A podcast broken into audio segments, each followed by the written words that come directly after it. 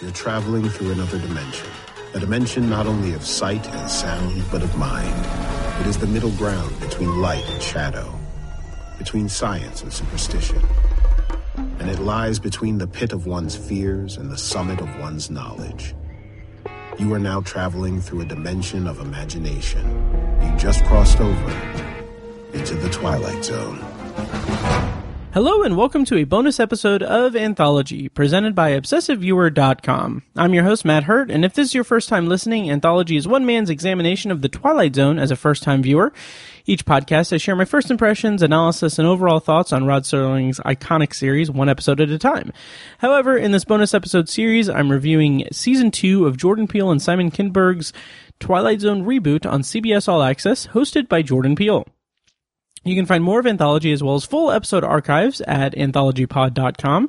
And if you want to contact me, you can use the Facebook page at facebook.com slash anthologypod, tweet me at ovanthologypod, or send me an email at matt at obsessiveviewer.com. And finally, if you want to support the show and get access to exclusive content go to patreon.com slash obsessive viewer and pledge a minimum of $1 per month for an exclusive RSS feed with content recorded specifically for Patreon supporters across all of the podcasts that I do. And if you pledge $5, you get access to that as well as exclusive commentary tracks and immediate movie reviews that I uh, post occasionally. Um, and that's at five dollars. If you get if you pledge ten dollars a month, you get all of that plus uh, unreleased and uh, early access to podcast episodes across all of the podcasts that I run at obsessiveviewer.com. Um, again, that's at patreon.com slash obsessiveviewer. And for a sneak peek, you'll hear, you'll hear a clip from the Patreon recording that I did for this episode. But in that, I talk about the Expanse book series and some other science fictiony things. So again, that's patreon.com slash obsessiveviewer. So today on the podcast, I'm going to be discussing A Small Town. It's the eighth episode of the Twilight Zone's second season, which premiered on June 25th, 2020 on CBS All Access. And if you haven't already, please check out my interview with screenwriters Tananarive Due and Stephen Barnes from uh, back in December. I talked to them about A Small Town, their writing process, all that. Um, it was a really fun experience to um, to chat with them the day that I got COVID symptoms. so, um, so yeah, check that out. Um, that's a couple episodes ago in the feed. And thank you once again so much to Tananarive Due and Stephen Barnes, uh, for chatting with me. And I'm really looking forward to, um, what they do next, which I will talk about in this next segment here. um, so before I get into actually reviewing A Small Town, which spoiler alert is my favorite episode of all 20 of these episodes of The Twilight Zone from these two seasons from, uh, from Monkey Paw Productions.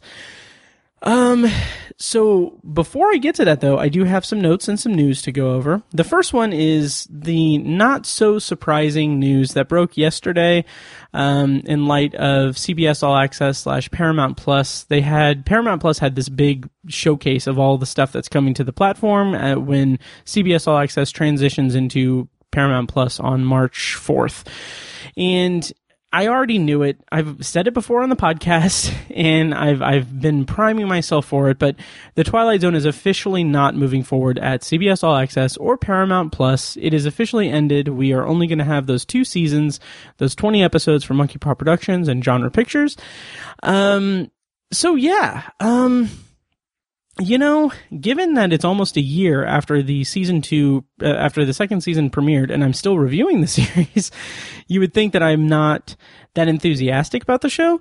But honestly, I really did enjoy it. Um, I feel like I got more enjoyment out of it than most people did, and I don't know what uh, accounts for that. Um, I, have talked about it before, but it's probably somewhat due to the just excitement over having new Twilight Zone to cover. Um, since the whole premise of this podcast is me going through the Twilight Zone as a first time viewer, so I'm essentially talking into a void of listeners who have grown up and loved the Twilight Zone for for decades, and they're listening to this 34 year old guy uh, talk about his first experience with the show, which I I'm I'm proud of that as a hook for a podcast, but I'm also, um, I wouldn't say ashamed of it, but I'm also like aware that, you know, maybe some opinions I might have might ruffle some feathers. I don't know. But, um, so I think I was just excited that CBS All Access had a new iteration of the Twilight Zone that I was covering while everyone else was watching it for the first time as well.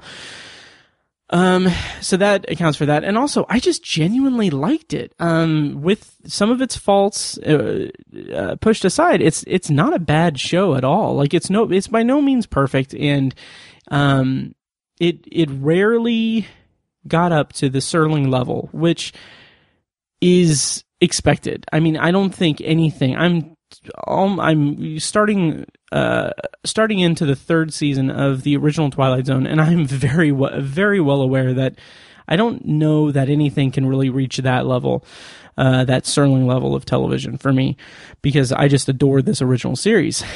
Um, so, but but when the Twilight Zone, CBS All Access Twilight Zone was good, it was really good. And I'm excited to talk about one of the episodes that is really, really, really good um, here in a bit. But I just want to read from the news article from the Hollywood Reporter about the Twilight Zone not moving forward at CBS All Access. So the first um, paragraph that I'm going to read is the anthology from ex- executive producers Jordan Peele and Simon Pin. Oh my God, I'm going to take that again. the anthology from executive producers Jordan Peele and Simon Kinberg has been canceled after a two season run on the Vi- Viacom CBS backed platform. Sources say Peele and Kinberg's companies were both ready to walk away from the series, though CBS All Access slash Paramount Plus wanted the series to continue. And to that effect, um, Kinberg and Peele um, put out a statement through their uh, companies, through Monkey Paw Productions and Genre, I think it's Genre Pictures, I think. Um, and that statement is We greatly enjoyed our time working on The Twilight Zone, particularly when the real world around us even uh, often felt more and more like uh, another dimension. We cherished the opportunity to collaborate with so many talented writers, actors, and crew members. After 20 unique episodes, we have told the stories uh, that we wanted to tell, and CBS All Access was gracious in their understanding of our decision. It was an honor and a privilege to bring audiences to, mo- to a modern reimagining of Rod Serling's iconic creation. Um, so there you have it. Um, CBS All Access slash Paramount Plus is not going to be renewing the Twilight Zone, which is fine. It's, you know, we got two seasons and we still got all of the other Twilight Zone content out there. So it's, it's not like a big loss or anything. But the thing that I keep coming back to and the thing that I keep thinking about, um, in the wake of this official confirmation that I knew was coming for months because, I mean, come on. They uh, they released a bare bones dvd in january without any like fanfare or anything or any special features. So i mean come on. The writing was on the wall. But um the thing i keep coming back to is that the twilight zone as a property is not going to lay dormant for a long time. Um the upn series was in i think 2002 and 2003 and i mean granted that's like oh my god, math. I just realized I'm walking into math. Um, uh, 16 years uh, from from now. Um, and then the 80s series was was even longer of a time frame uh, from that. So I mean, this is a property that's going to come back at some in some form or another, I'm sure. And I'm very curious what that's going to be like, what that's going to look like. Um, if I will have finished reviewing the original series by that point, um, which I say jokingly, but I kind of um, hope I don't piss off any any listeners by making that joke, because um, I do intend on finishing the series um, sooner rather than later. I don't know, but anyway. Um, yeah, so, so it's kind of a bummer. Um, and I hope that we can, um, send off the show with these last few reviews that I'm going to be doing for the CBS All Access series. Um, some other news that I want to break down for the, uh, kind of in, in relation to, um, the Twilight Zone and everything is that Shudder and AMC recently announced uh, that they've greenlit, greenlit an untitled black horror anthology show, and I'm gonna kind of read from the from the press release. Um, let's see, AMC and Shudder, AMC Networks' premium uh, streaming service for horror, thriller, and, su- and the supernatural announced today the green light of the scripted, untitled black horror anthology showcasing black horror from black uh, directors and screenwriters. The anthology is set to debut later this year on AMC Plus and Shudder. uh, the company's premiere streaming bundle, followed by a premiere on AMC. Um, a successful windowing strategy previously implemented for the streamer's hit original series Creepshow. And I'm really excited about this. Um, I don't know. I don't know that I'll cover it because I'm this podcast is more of a sci-fi anthology series podcast, but we'll we'll see. Um, I've I've often often thought like I've often daydreamed of doing like an anthology horror spin-off podcast. Um, but I mean, I'm so inconsistent with all of these podcasts that I, I literally cannot do that unless I'm doing podcasts full time. And I do not see a, a scenario where I'm able to do podcasts full time and still live in an apartment with my cat. so uh, we'll see. But anyway, um, the Untitled Black Horror Anthology will feature new work uh, from both established and emerging talents, expanding on a legacy of black genre filmmaking, whose first hundred years were explored in Shudder's.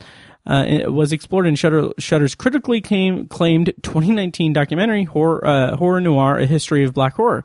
So that brings me to why I'm bringing this up on here because friends of the show, uh, previous guests and uh, writers for the Twilight Zone, the episode that I'm going to be reviewing in this episode, Tananarive Due and Stephen Barnes are uh, going to be working on this project. They're going to be writing for the show, and I am so excited for them and for this project because. Um, I mean, I, I obviously love anthology shows and, um, I have such an affinity for the horror genre and also i mean it's specifically um it's specifically like uh, um the kind of idea behind it is to explore black voices and genre filmmaking and stuff. And I, am just all for that inclusivity and uh, broadening kind of the the horizons of of um what I consume and everything as just a white guy in Indianapolis. Um, so I'm really excited for this, and I'm so thrilled for Tananarive Due and Stephen Barnes for for their uh, what they're going to be doing on this. I'm, I can not wait to see what they come up with. So, uh, other news I have is not really much of anything. I was going to bring up that Edgar Wright is going to direct Stephen King's The Running Man at Paramount Pictures. And the reason I was going to bring that up is because Simon Kinberg's Genre Films production company is producing it. Um, so Simon Kinberg is going to be a producer on that, as well as Audrey Chon. Uh, they are both obviously involved with The Twilight Zone. And uh, the last piece of news that I have is that Stephen King and J.J. Abrams are developing an anthology series called Tiny Horrors. I'm a huge fan of Stephen King, as evidenced by what I'm going to be saying in this podcast, as well as what I say on Tower Junkies, my Stephen King podcast. So, um, King is quoted as saying, I talked with J.J. Abrams a lot about a pa- possible anthology series of tiny horrors. We really got down and dirty about it and talked about things that were really, really scary. So I am all for more anthology series. Specifically, I'm more, I'm very much for episodic anthology series um, because that's what my bread and butter is on this podcast and also it's just it's such a it's such a it's such a broad um kind of oh, what's the word I'm looking for? Like a broad canvas to to kind of create stories in. Like they're not they're not confined to specific things because it's an anthology show. It's just something that I'm always attracted to. So anyway, that's all the news and preamble I have. Um sorry to see that Twilight Zone is not coming back, but um it'll come back eventually in some form or another and I can't wait to see what happens when the next group of people pick up the mantle and uh, bring us more Twilight Zone content whenever that may be. Okay, so I'm going to go into my review of a small town. And um, first, I'm going to do talent rundown and everything. Uh, and then, but before that, Jesus, I'm going to do a plot summary, courtesy of the CBS All Access app. Um, a small town a quiet church handyman uncovers a magical scale model imbuing him with the power to help his struggling small town. But with the sleazy Mayor Con- Conley uh, taking all the credit, will Jason's good intentions be corrupted? Um, and it's interesting. I don't know why this is, but um, the plot summary as well as the closed captioning on CBS All Access mistakenly, and I think maybe IMDb also mistakenly uh, credit Dave Dave Krumholtz's character's name as Mayor Conway, um, that's why I kind of stu- uh, struggled there, but it's actually it's Mayor Conley. Um, uh, so I don't know. I don't know what the deal is there. Okay, so starring in this episode as Jason Grant is Damon Wayans Jr., who I'm a big fan of. Man, he is he was he was phenomenal in the sitcom Happy Endings. Um, uh, that ran for three seasons on ABC, and I, it's one of my favorite like sitcoms and everything. And he was also in Let's Be Cops, and he's he's been making kind of a splash in in comedy um, recently uh, over the last like five or six years. Um, co-starring as Ma- uh, Mayor Conley is David Krumholtz, who uh, was previously in The Deuce and Evil, as well as uh, as well as Elf. Um, he was also oh he was also in an episode of ER that was particularly um, a, a, big monumental episode of ER in season six. Um, and then also as Anna is Natalie Martinez. She was in um, Netflix's The Island, and she was also in Under the Dome.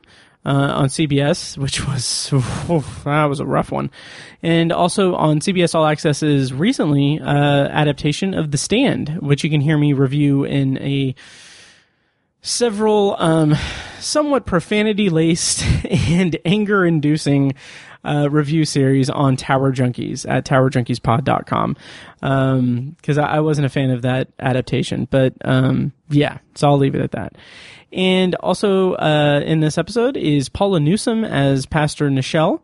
Uh, she was previously in uh, Barry and Chicago Med. And of course, writers for this episode were Stephen Barnes and Tananarive Due um, who you can hear me talk about or talk to, not about, uh, hear hear me talk to them uh, uh, about the process and everything in a special episode of the podcast um, a few episodes ago.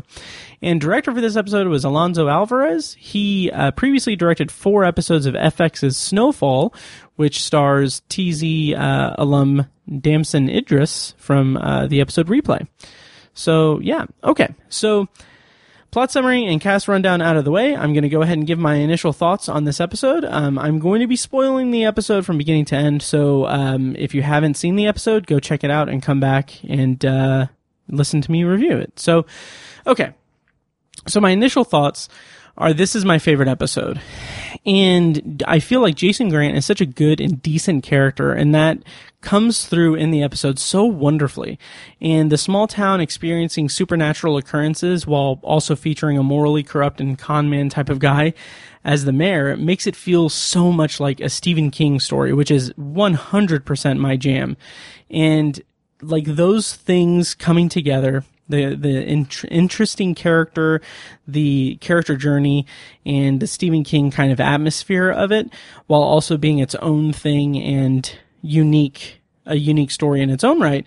Just kind of come together with a perfect and like surprisingly optimistic and heartfelt ending. And I just, I, I adore this episode so much. I think it's a very well constructed episode. And uh, yeah, so those are my initial thoughts, and I'm going to go into my review of A Small Town. So the episode opens with this prologue of this newsreel of um, a newscast uh, uh, reporting on Trina's death, Jason's Jason's wife, and this I found really interesting because it's I don't know if I'd say it's out of character for the Twilight Zone, this iteration of the Twilight Zone, but it's a very succinct and clear um, introduction to the town of Littleton and also the journey that Jason himself is going through. And I just, I found this really compelling and it sets up everything just very clearly and organically. And it's something I found really um, interesting, just the way it economizes the storytelling.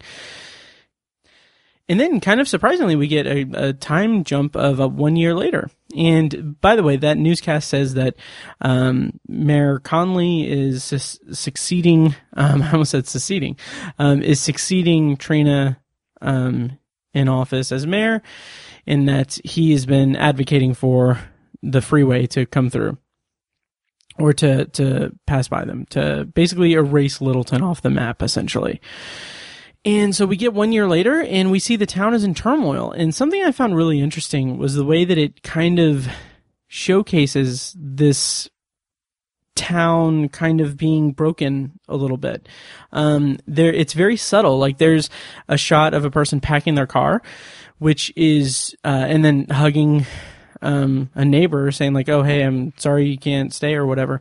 Um, it's just that that imagery that that tells us enough about the state of the town, and furthermore, it's juxtaposed with Mayor Conley pulling up with his flashy sports car, and it's just it shows the how it immediately shows just completely how out of touch and shitty Mayor Conley is as as a person and unfit to to rule as mayor of Littleton. And then the camera zooms in on the church, and this is our introduction to Jason, and we see a montage and a montage a montage in the attic, and uh, we see the spider, which is laying the groundwork for um, was to come later in the episode. And I did notice that the name of the spider is Mr. Wiley, um, which is a reference to um, production designer. I think it's Michael Wiley. Um, so that's pretty cool.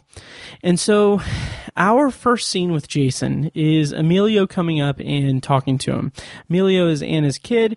Um, and it, this scene goes such a long way to really demonstrate how kind and personable Jason is. Like, I'm such a fan of Jason as a character, and I love the way Damon Wayans Jr. plays him. Um, he's this, he's this beacon of good in a struggling community, uh, and he has like very good intentions that are being used. Like his his good intentions are fueled by his mourning for his wife, and it's something that it's it's subtle. It's something that's just kind of it's kind of beneath the surface, and it just works so so well. And when Emilio is talking to Jason, he makes he he says um, basically Jason says that the pastor said that uh, him living up in the attic uh, could make him feel closer to God. And Emilio asks if Jason feels closer to God. And what I found interesting in this episode is there's there's a lot. It's a running thing of um, God and, and religion and faith and everything. I'm not a religious person by any stretch, like at all. Um, but I found that really compelling, and I'll kind of point out some of the other references here and there because this episode at its heart is about this man having these powers, these these abilities, this ability to make like positive change in his community that so desperately needs it. And it's not a straightforward corruption story. Like he's not nece- the, the way that he is corrupted by that power is not in the way that you would expect it to. Like he never he never uses that power for personal gain gain. And that's one of the reasons why I love this episode. And it's interesting because another episode that I just adored of this series was season one's replay, which kind of, now that I'm saying this out loud, has some interesting parallels because in replay, um, the main character doesn't doesn't use the Twilight Zone power she's given for for personal gain or anything, and I just I find that just really interesting kind of shadows of each other in the Twilight Zone. That these are these are good people facing a Twilight Zone element that is by its own by by itself is able to create good within their life and the life of people around them and the lives of people around them but the challenge is in how they use that power or how that power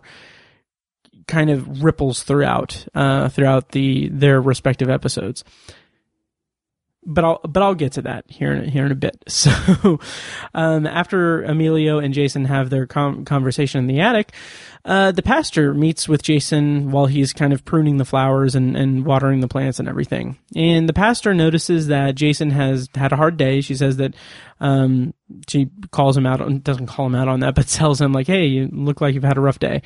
And Jason says that Trina would never have let the town get this way. And therein lies the beauty of this episode.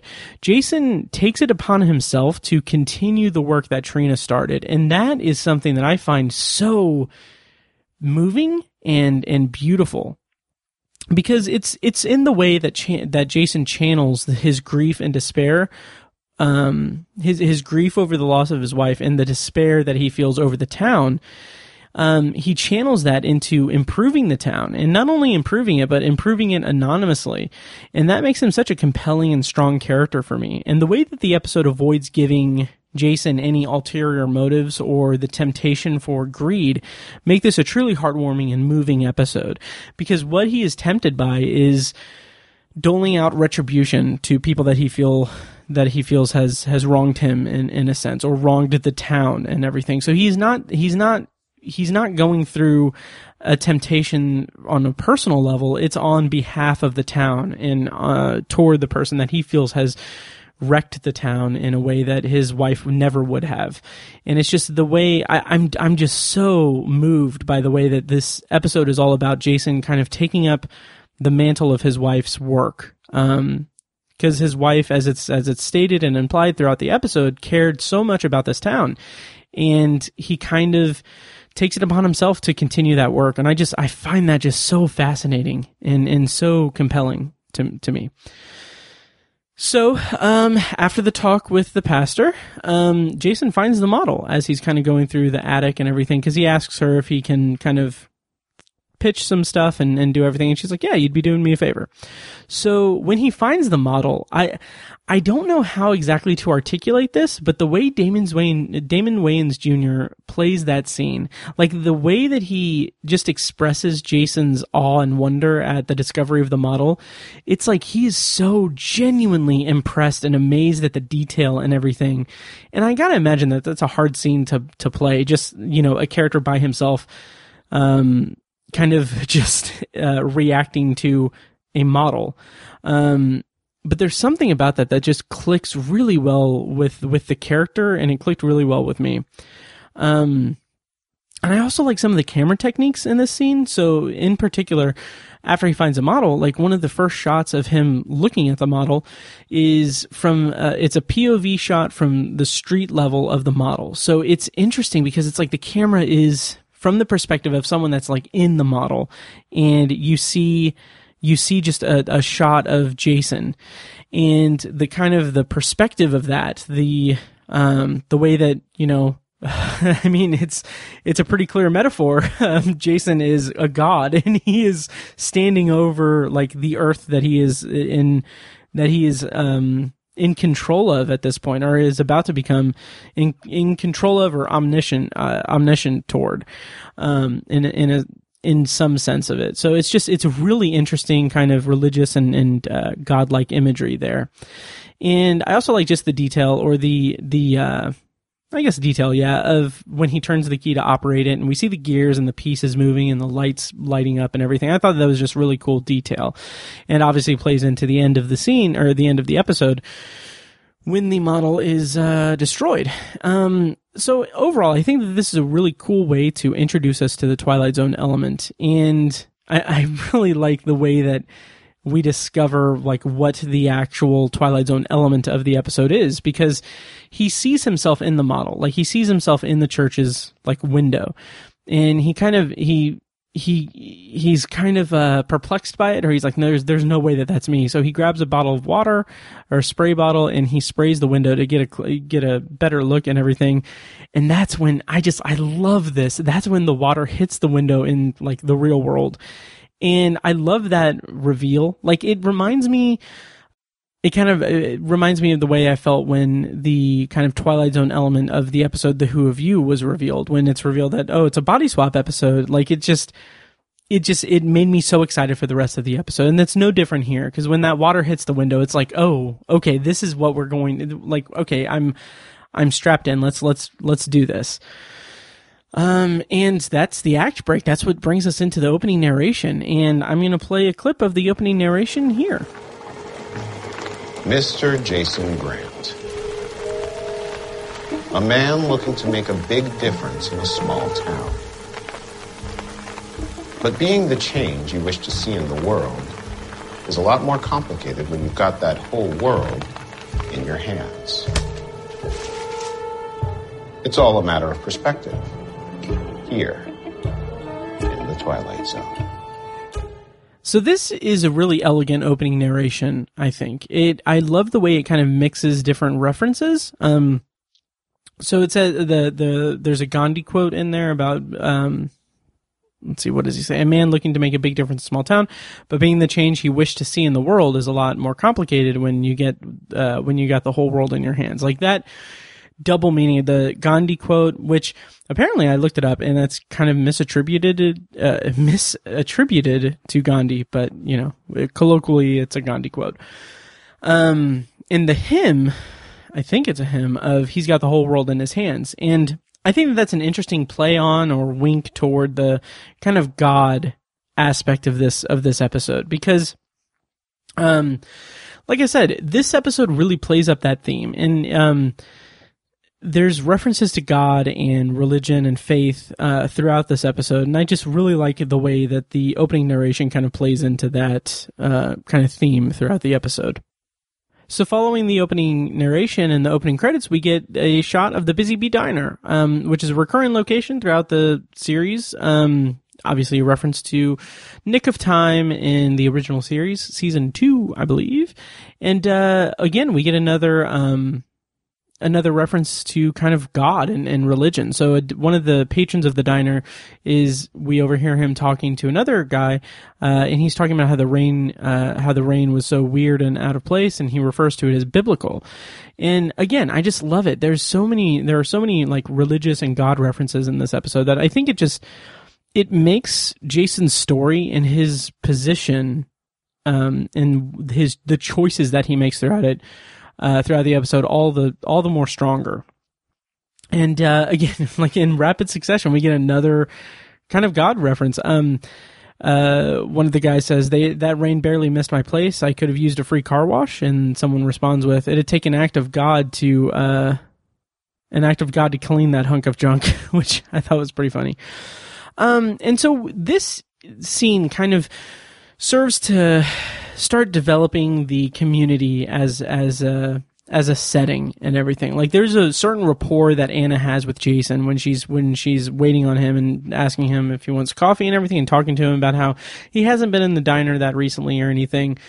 Um, this interaction really just helps sell the community aspect of the story, and I, I love it for that. And there's nothing like, you know, when you have like um, a, male and a female character interacting and having like a rapport, usually it's, you know, um, insinuating or, um, going to hint at making a romantic connection between them. And we don't get any of that between Anna and Jason throughout this episode. And I think it works all the better for that. Um, yeah. So Jason is is sitting there enjoying his coffee. He's reading a book, and uh, he overhears Anna and Emilio talking about how they're going to be painting the wall. And um, again, another just really really nice and organic way to um kind of showcase the state of the community of Littleton. Because uh, Emilio says, "Yeah, that that'll really turn this place around." Talking about painting the diner it just shows how how much the community is hurting. And i just i love how organic and how just natural these these like lines of like what otherwise would have been exposition but just lines of lived in dialogue um are are given to us throughout the entire episode. It really goes such a long way toward just world building and creating the setting for the uh, for the interactions to come. It's just it's so it's it's really fantastic. And so the next day the diner has been painted and Jason comes up or Jason Jason has painted the diner using the uh, nail polish that the pastor had. And here's something I really respect about this episode as well. So Anna, when she sees the diner has been painted, is concerned about the mayor's reaction to it because he owns the building and she pays rent on the building, and he did not approve for her to paint it this way. And so, something I respect about this episode is that it doesn't set up that the community is living under the thumb of Conley per se. Like he's an oaf and he's self-centered and he's greedy and he's uh, kind of a con artist kind of guy. He's he's a shady guy. He's he's a shitty mayor. um, and like if he had his druthers, he'd milk the town uh, specifically to line his pockets. He's not a good person, but he doesn't seem particularly dangerous, though, not immediately at least. So having him be this kind of this oafish kind of character that isn't he isn't like pure evil. He isn't the kid from the Wunderkind. um, he is he's a, he's grounded in reality because he is a he's his own three dimensional character, and I just love that because any other storyline with this would be he's the villain and he wants to just destroy the town and and he wants to kill everyone and everything, and that's like taking it to eleven when you need it to be dialed back and have it be this subtle and this organic, and have the drama be the town struggling to survive because of actions done by the mayor just out of greed for himself and not anything too nefarious or malicious toward the town. Um, it's just he's a he's a self-centered character, and it's showcased so well in the writing of this episode. I, I love it so much. Um, and so as Jason comes up and he's kind of remarking about the paint job and everything, I like he has this uh, kind of smirk and satisfaction tone, the tone of satisfaction that he has. Like the satisfaction he gets out of the good that he does plays so well into just his good nature and uh, the healing aspect of his actions. Like I, like again, it's not just the way that he's grieving for Trina and the town as a whole, but it's the way that he's channeling that grief to carry on Trina's legacy and to have this have some sort of power within the town to make the town good. It's just it's so it's so affirming and it's so uplifting and, and heartwarming and everything. I, I love it so much. Um, and so he sees um, an el- elderly woman trip and uh, over a pothole, and uh, one of the, the guys helping her helping her up mentions that the suggestion box uh, he doesn't think that Mayor Conley has even looked at the suggest- suggestion box. And there's a shot of his suggestion box that's by the street, um, attached to a pole. And I, something about that, like, it's just so quaint and it's another example of a good like small town world building i just i think that it's it's really it's really quaint and uh really plays into what littleton was before mayor conley and before the death of trina um just this quaint close-knit community so that brings us to this montage of Jason fixing things. And this is where the song "He's Got the Whole World in His Hands" uh, plays, and it's in it's again it's another example of the God theme playing out in the kind of godlike powers and like that kind of motif, I guess. Um, and this is a fun montage. It's great because it just shows he's just he's doing his work. He's he's fixing the town.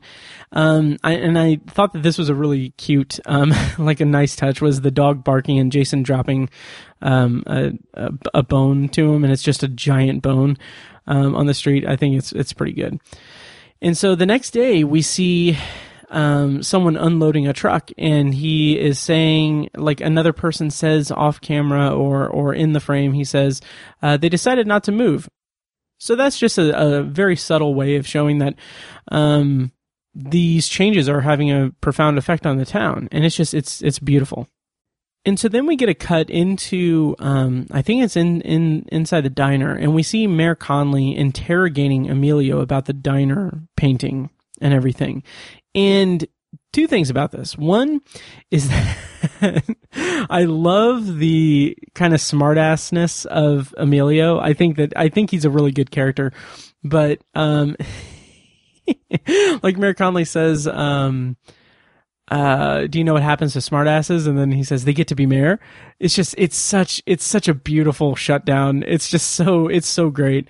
Um, but what I love about the scene in terms of the writing and everything is that we're dropped in at the tail end of the confrontation. Like we don't need to see more than what we what we're shown, but it again plays into this kind of lived in community thing. Like we don't need we're a fly on the wall um as Jason is working to fix the town and everything. So we just are brought into these situations in this the particular scene kind of at the tail end of the confrontation and that's all we need. And then that's followed with Jason exchanging pleasantries with Conley. And I I adore this scene so much. Um because Conley is it's this just quintessential just asshole politician scene because Conley is is you know he's um he's pleasant toward Jason uh, but he doesn't know him and it's so great. Like this little bit here goes such a long way to develop Conley as a character and establish and and um, advance his self centeredness and everything, which comes into play later in the episode, of course. And I also, again, I'm a love fest for Damon Wayans Jr. and the character of Jason because I respect Jason so much for being courteous, but also being assertive in this.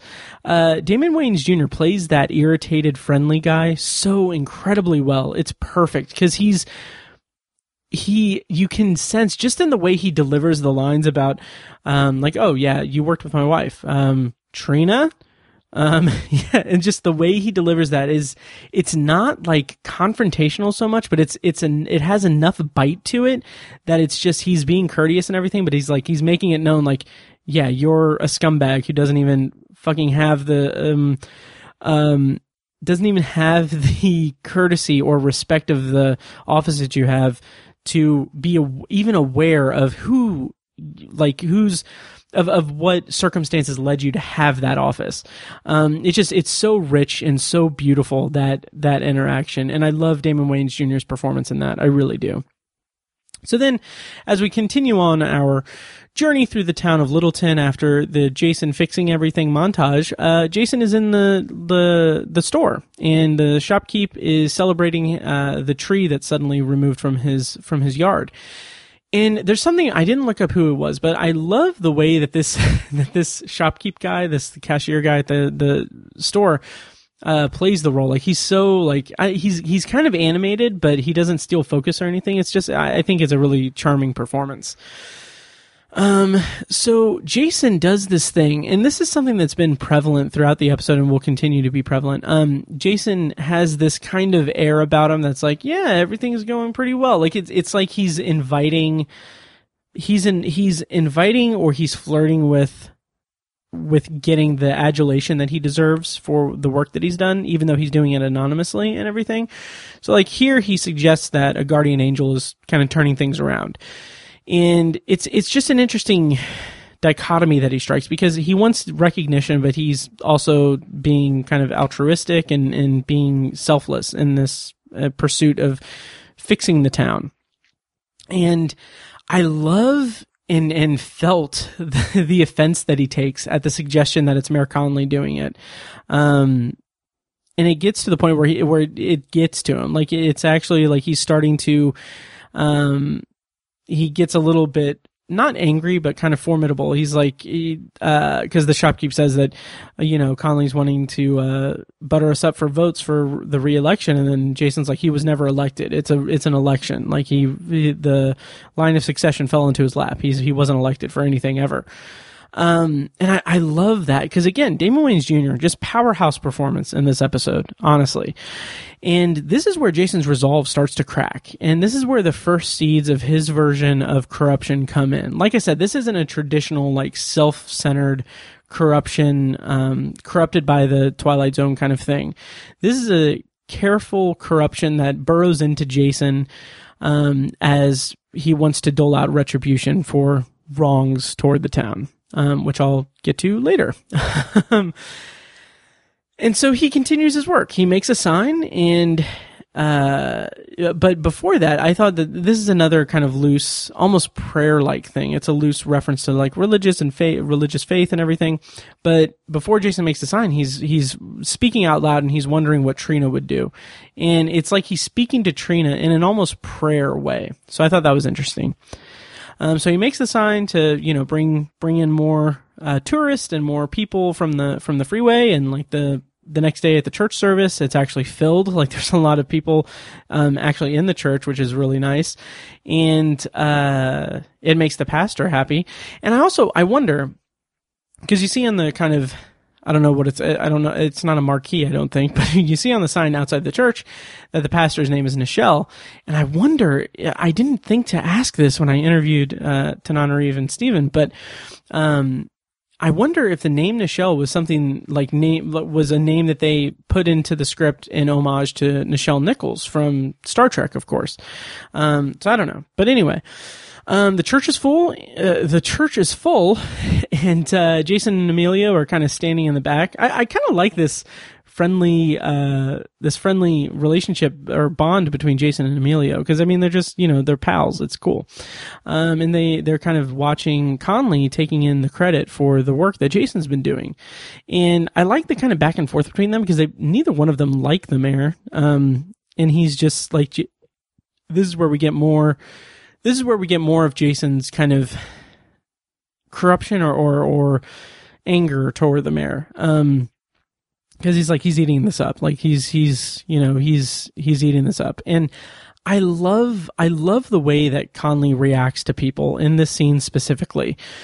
Um because it's such a slippery politician way to react to um to getting adulation for something that you had no part in doing. Like it's such a sleazy political thing to do like oh i'm not going to not take credit for this so i'm going to just take in all of this all of this cheer and, and adulation for the work that someone else has been doing. Um, it's just it's so slimy and sleazy. I, I love it as a piece of, of characterization for conley. And so the pastor gives her her sermon and she talks about how bad a time Littleton has had recently. And I just, again, I just have to highlight, I love, love, love, love, love how lived in and organic this community and its issues are.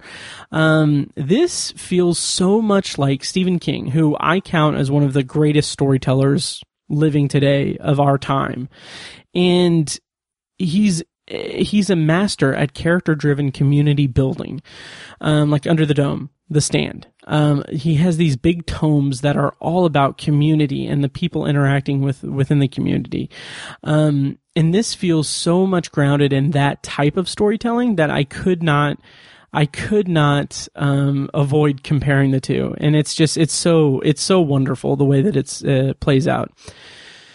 So the pastor uh, talks about the helper, um, the all the fixes that have been doing, and she says that her husband uh, has dubbed the uh, the helper as El Ayudante, and Mayor Conley accepts it without correcting or acknowledging that he is El Ayudante.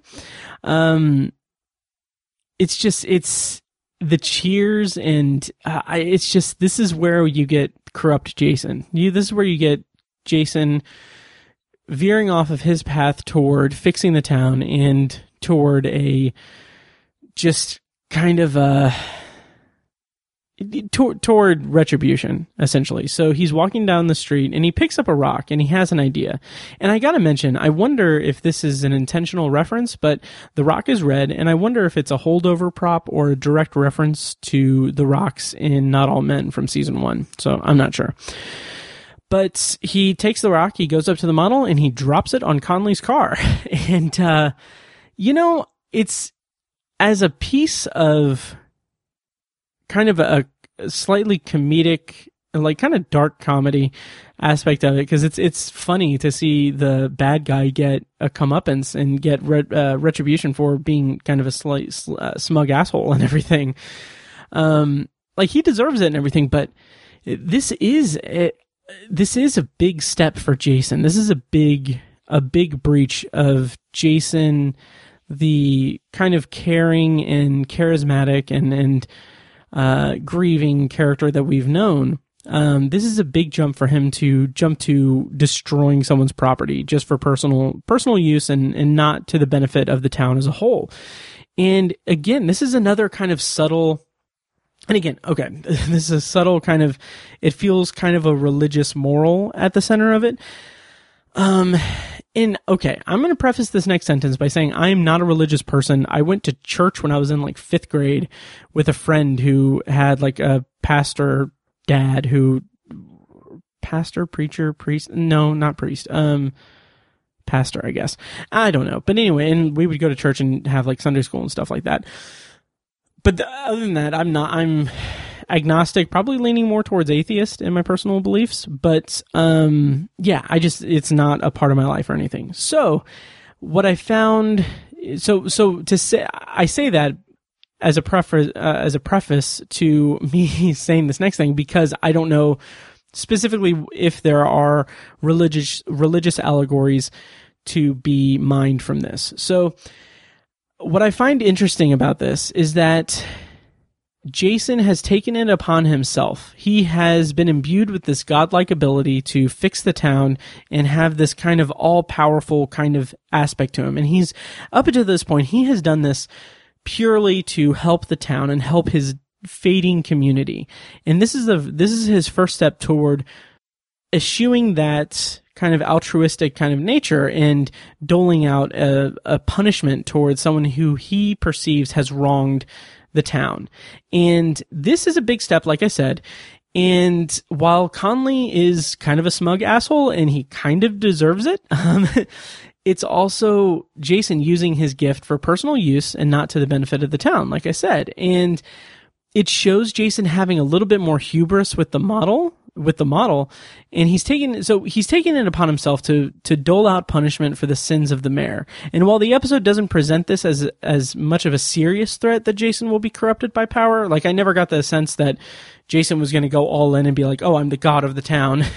um, instead, what it does, the threat that we have is for Jason's soul. Like we don't know necessarily how far Jason is willing to go with this. And I don't think there's ever really a threat of him going too far with it, but this is a character that we have we've seen has like a g- good-natured intentions and this is him acting out um with the power that he's given. So I don't know if there's a religious allegory in that somewhere, but it's interesting to see a character who has these godlike powers or this godlike gift um feel the like actually act on punishing a character for the sins that the character that he perceives the character has has committed. Um, so I th- I found that interesting. So uh, what I found even more interesting than that actually is how each time he does this. So he does this a couple of times, which we'll get to the spider scene here in a second. But each time he does this, it's interesting the way that the the way that the kind of universe kind of reacts to it, or the byproduct of his doling out punishment toward the mayor, is that the reaction comes at the cost or or is isn't um Jason doesn't have the repercussions of that or the guilt of that. Instead, what happens when he does these things to Conley is Conley assumes that Emilio has to do with it. So, um, so Conley kind of goes after Emilio when this happens, and he is like it's building toward the confrontation scene at the end, which I'll get to obviously, but here it's just like it's a stepping stone and it's just really interesting. I found this such a to be such a fascinating aspect of this episode in that we have a character with godlike abilities that is doling out punishment towards someone who he perceives has committed an act against the community um, and to kind of bring him down to humble this character. Um, but the byproduct the oh my god the byproduct of that action is that a child is kind of the person that gets the brunt of the reaction of that. Like the the punishment begets a begets a pro, uh, punishment toward uh, an innocent child. I just found that really compelling in terms of kind of the hierarchy of of sin and um, and inaction or action. So I thought that was interesting. Um, and I just want to say the actor playing Emilio is fantastic. Um, he's great at being this kind of bratty or trolly kid. So like he has this like kind of smug smile on his face. Um, it's just, it's so great because it, it, it's fun. It, it's kind of, it lightens the tension a little bit, but it also just shows how little respect Conley has, which is strong and, and it's good character development and world building for the community as well. So after he has accosted Emilio and he's getting angry and everything, um, Conley notices the crowd that's formed around him and he uses it. And this, again, just such a sleazy politician thing. So he uses the crowd as a means to kind of pontificate and, um, and reclaim the crowd and, and, uh, really, really, uh, um, kind of uh, assume the mantle of El Ayudante. And what like they just saw him lose control. Like they just saw him lose his cool and like go after a child. But him kind of going into his whole political uh, politician thing it works. Like he's he's subtly reminding the crowd that all of these good things have happened and the that a silly space rock is not going to crush the spirit of El Ayudante so not committing to the fact that he is the helper, or he's not saying that for plausible deniability, but he is leading his followers or the crowd to assume that he is the helper. And in my interview with Tananarive and Steven, um, they talked a little bit about how it, there's some uh, some incidental uh, kind of connections to um, Trump and Trumpism and everything. And here, I think, is a, is a great indication of that um, because he's reclaimed the crowd and they just saw him lose his cool on a kid, but it works. So I don't know. The crowd is is um, okay with that because of the the good things that he has claimed to do. So I, I found some interesting correlation there. Um, so the next scene is kind of one of the big, the probably the biggest scene. I don't know anything about the production, obviously, but I got to, I got to, I got to assume that this was a pretty expensive scene to shoot because that spider, those spider effects are are pretty pretty great. Um, and it's terrifying. Also, I am I am horrified of spiders. I just I hate them. So this was a tough scene to watch, but. Um, aside from that, I do think that this is a very interesting escalation to Jason as terms of him being a punisher of Conley for sins and everything that Conley's committed. So from Jason's perspective, he's doing, he's doling out the uh, punishment that's just. He's doling out just punishment for Conley's dishonesty, his atti- his dishonesty, dishonesty, attitude and actions and everything. But Conley, this is something I found really fascinating. So Conley doesn't see it that way, and he he doesn't see this. Uh, um, so so he's incapable of taking responsibility or a self reflection. So he sees this as a personal attack on him, and he sees it as someone just just acting out against him. He doesn't use this as a means to think like, okay, well this is clearly some kind of otherworldly thing. My, and he even says in the next scene with with uh, with the pastor, he says his faith is being tested and everything. So he admits to that, but he is incapable of uh, taking responsibility for his actions or uh, or self-reflecting or or thinking that this this supernatural thing could possibly be in retribution for his actions or the things that he's done because he's just not capable of seeing his actions as anything negative. Um, and I have in my notes, in other words, he's a politician. So, yeah, take that uh, as you will. Um, yeah, so the um, the visual effects of the spider freak me out, and then also Emilio sees it and starts drawing it, which will come into play later. Uh, which is now.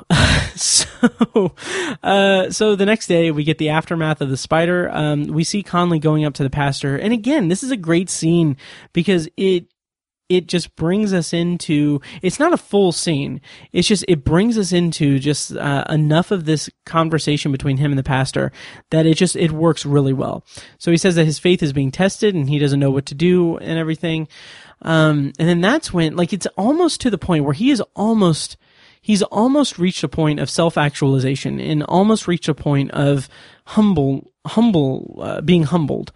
But then he sees Emilio painting the spider. And that's when he gets just, he rages. He's, he's freaked, out. like he, uh, he accuses Emilio, and then I love the way that Anna just stops him and dresses him down in public. He's just, she's just like, if you have any problems with him, you come to me. Don't go to after my son or anything. It's just, it's really great uh, scene there. Um, so yeah, so then we get probably one of the most important scenes of the entire episode. And it's where the pastor visits Jason to check in on him. And she says that he says that he's been acting different since these changes have happened. And uh and yeah, so he he's feeling kind of morose and she has this line where she says cuz they're talking because he's talking about Mayor Conley and she has this line where she says, "None of us is beyond re- uh, redemption," and I I love that. Like that is such a great, succinct scene, but it's a beautiful line.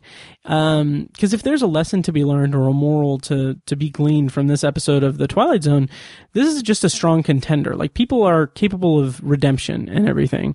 Um, granted, I don't necessarily think that Conley ever really learns a lesson or, um, or doesn't really have like a, a come to Jesus moment, but the community does. And the community is what gets that lesson, which we'll see here in a second. So then Jason wants to do more. He he and maybe this is a this is a reaction to the pastor saying that no one is beyond redemption.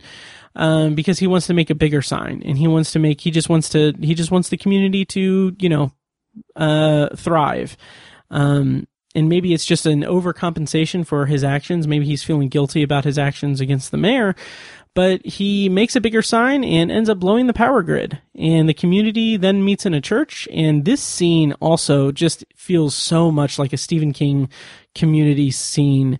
It's just, it's, I love it uh, dearly. So, uh, but, but yeah, the actual act of blowing the power grid and killing the power for the town, it almost feels like punishment for Jason trying to teach a lesson to Conley. Um, it just feels like like it's interesting to think in terms of like like the universe correcting itself, like him.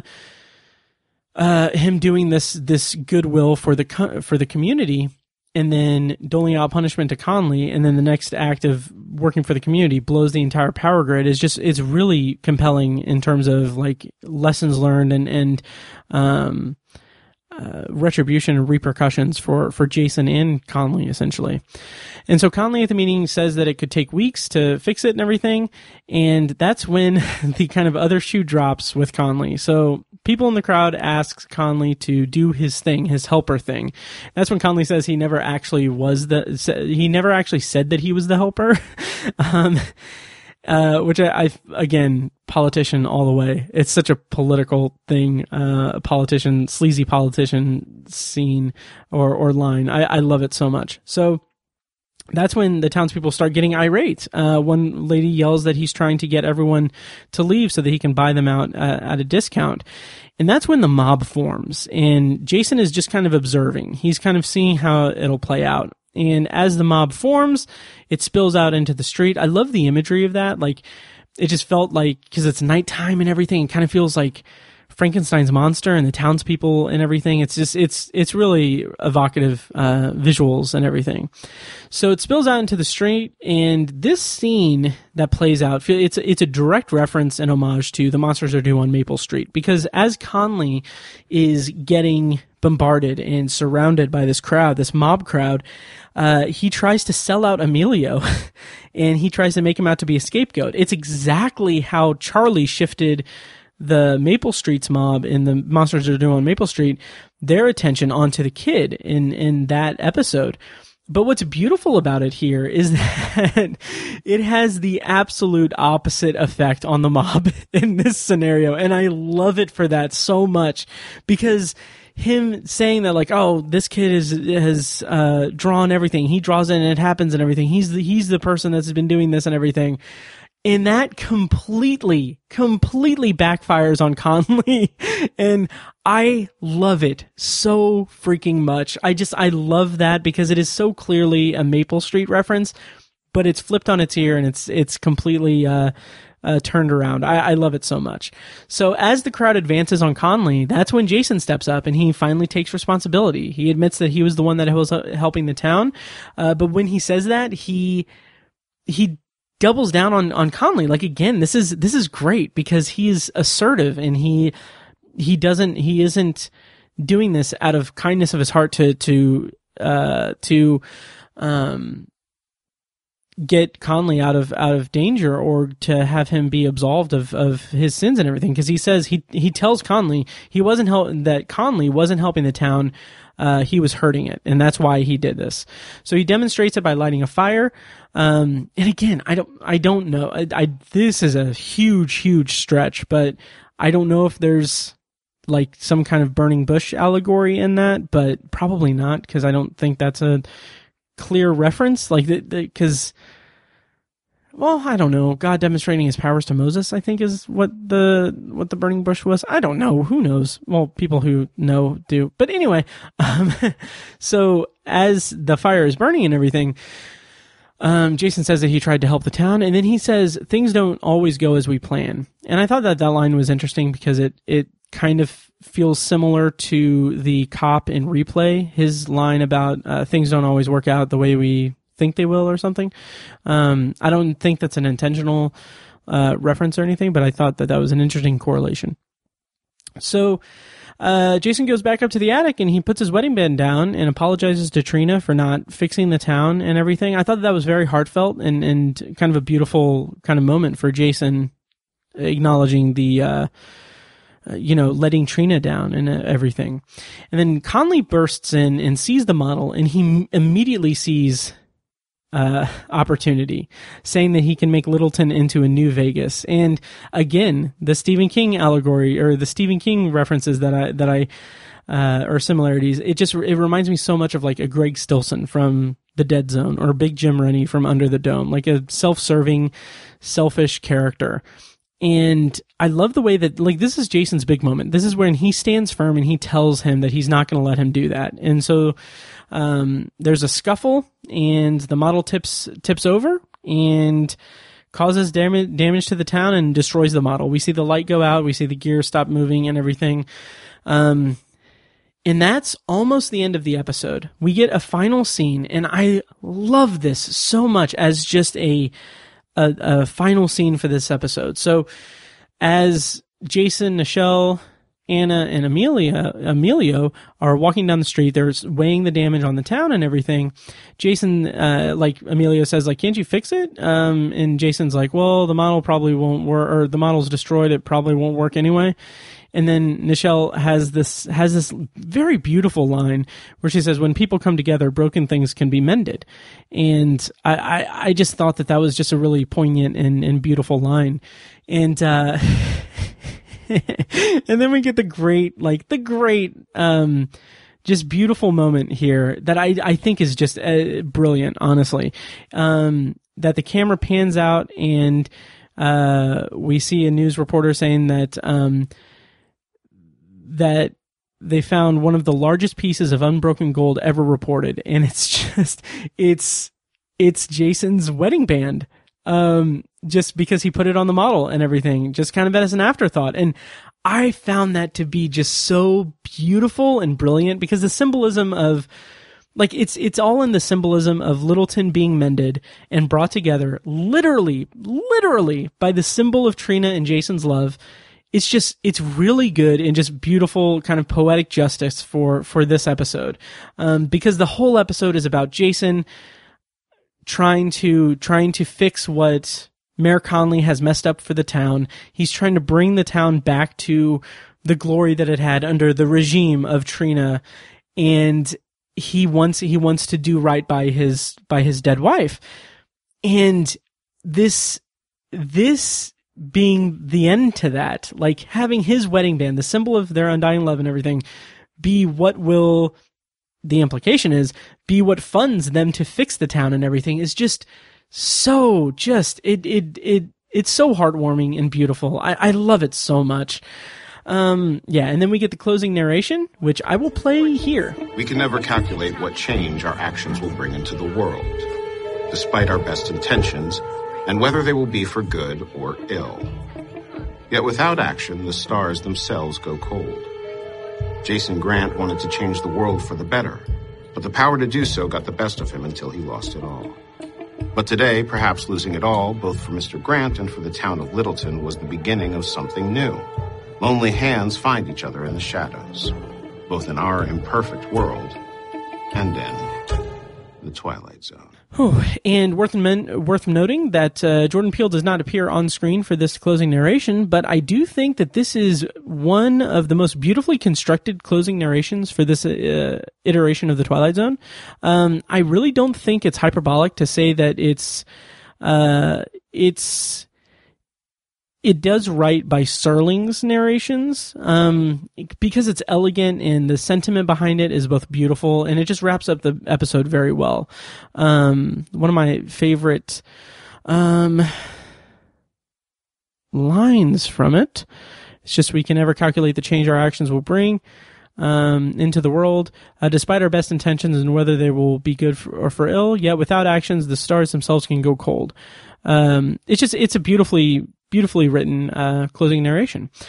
Um, yeah, so that is a small town. Once again, check out my interview with uh, Tananarive and Steven Barnes, and also check out the Stand podcast, The Company of the Mad. Um, that just wrapped up, and Tananarive is on that. Steven Barnes makes an appearance on one episode. They have a very great uh, conversation about the Green Mile on that. Um, that was that was really fascinating and makes me uh, curious to to go back and and well read the Green Mile for the first time and go back and watch the movie again. But anyway, um, yeah, thanks once again to the, to to Nana and, and Steven for coming on the show and chatting with me about it. And uh, yeah, that's a small town. And next up, we're going to be reviewing Try Try, um, which I'm hoping to pump that out soon. Um, we'll we'll see. And then after that, I already have my review of You Might Also Like in the can because it was one of the screeners I got. Um, back when the series was about to launch, and uh, so I've had that in the can for a while. If you want early access to that, you can pledge ten dollars on Patreon, patreon.com slash obsessive viewer. That gets you access to unreleased and early access to that episode, and a couple episodes from season three of the original series as well, which will be coming out soon because I'm wrapping up my uh, review series on the Twilight Zone 2020 or 2019. Um, uh, was it 2019? Yes, it was. Jesus. Okay, so yeah, and then also I'm going to do a wrap up episode. Hopefully that's still in the works with uh, Dan and Anna from Between Science and Superstition. Um, I'm looking forward to that, um, especially because by the time I get around to, to getting that uh, set up and everything, I'm going to have new podcast equipment. Um, I'm very excited for that. So, okay. Um, that'll do it for this episode of Anthology, this bonus episode of Anthology. Um, once again, thank you so much for listening and for being patient as I get these episodes pumped out and everything. I'm very excited to get back to the original Twilight Zone. Um, that'll be soon, I promise. Um, all right, well, that'll do it for this episode. Uh, look forward to Try Try coming up, and thank you guys so much for listening, and I'll see you next time.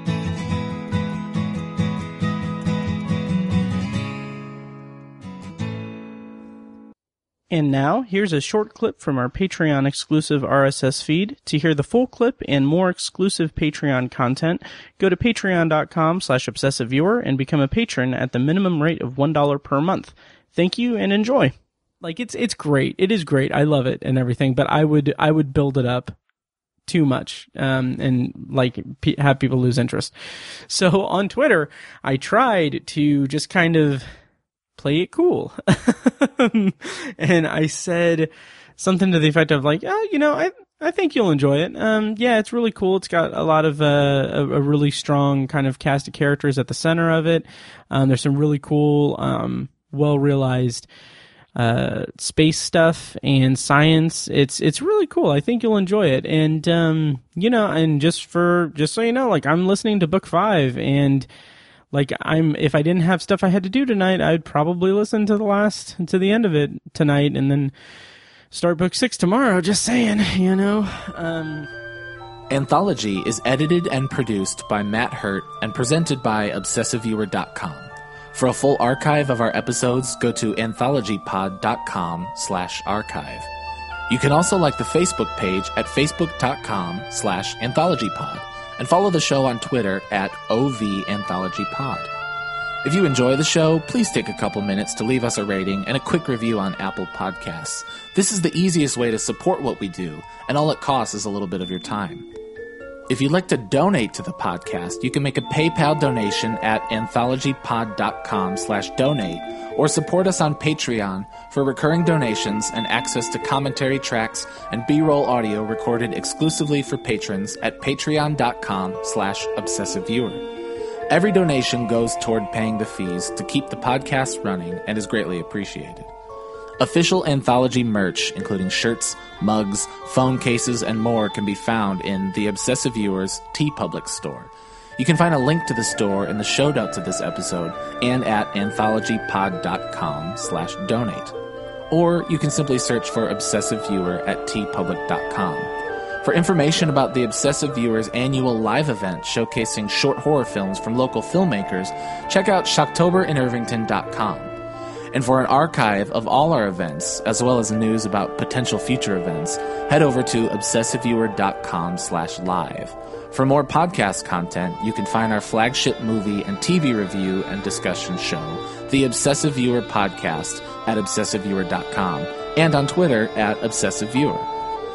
You can also find Tower Junkies, a podcast where Matt and co host Tiny share their love of all things Stephen King and his magnum opus, the Dark Tower series, over at TowerJunkiesPod.com and at TowerJunkiesPod on Twitter.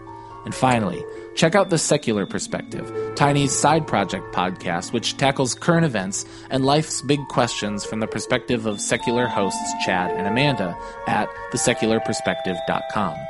Bumper music for this podcast comes courtesy of As Good As It Gets, which can be found at facebook.com slash As Good As It Gets band. You can also find As Good As It Gets music on Spotify, Google Play, and iTunes. Thank you so much for listening, and we'll see you next time.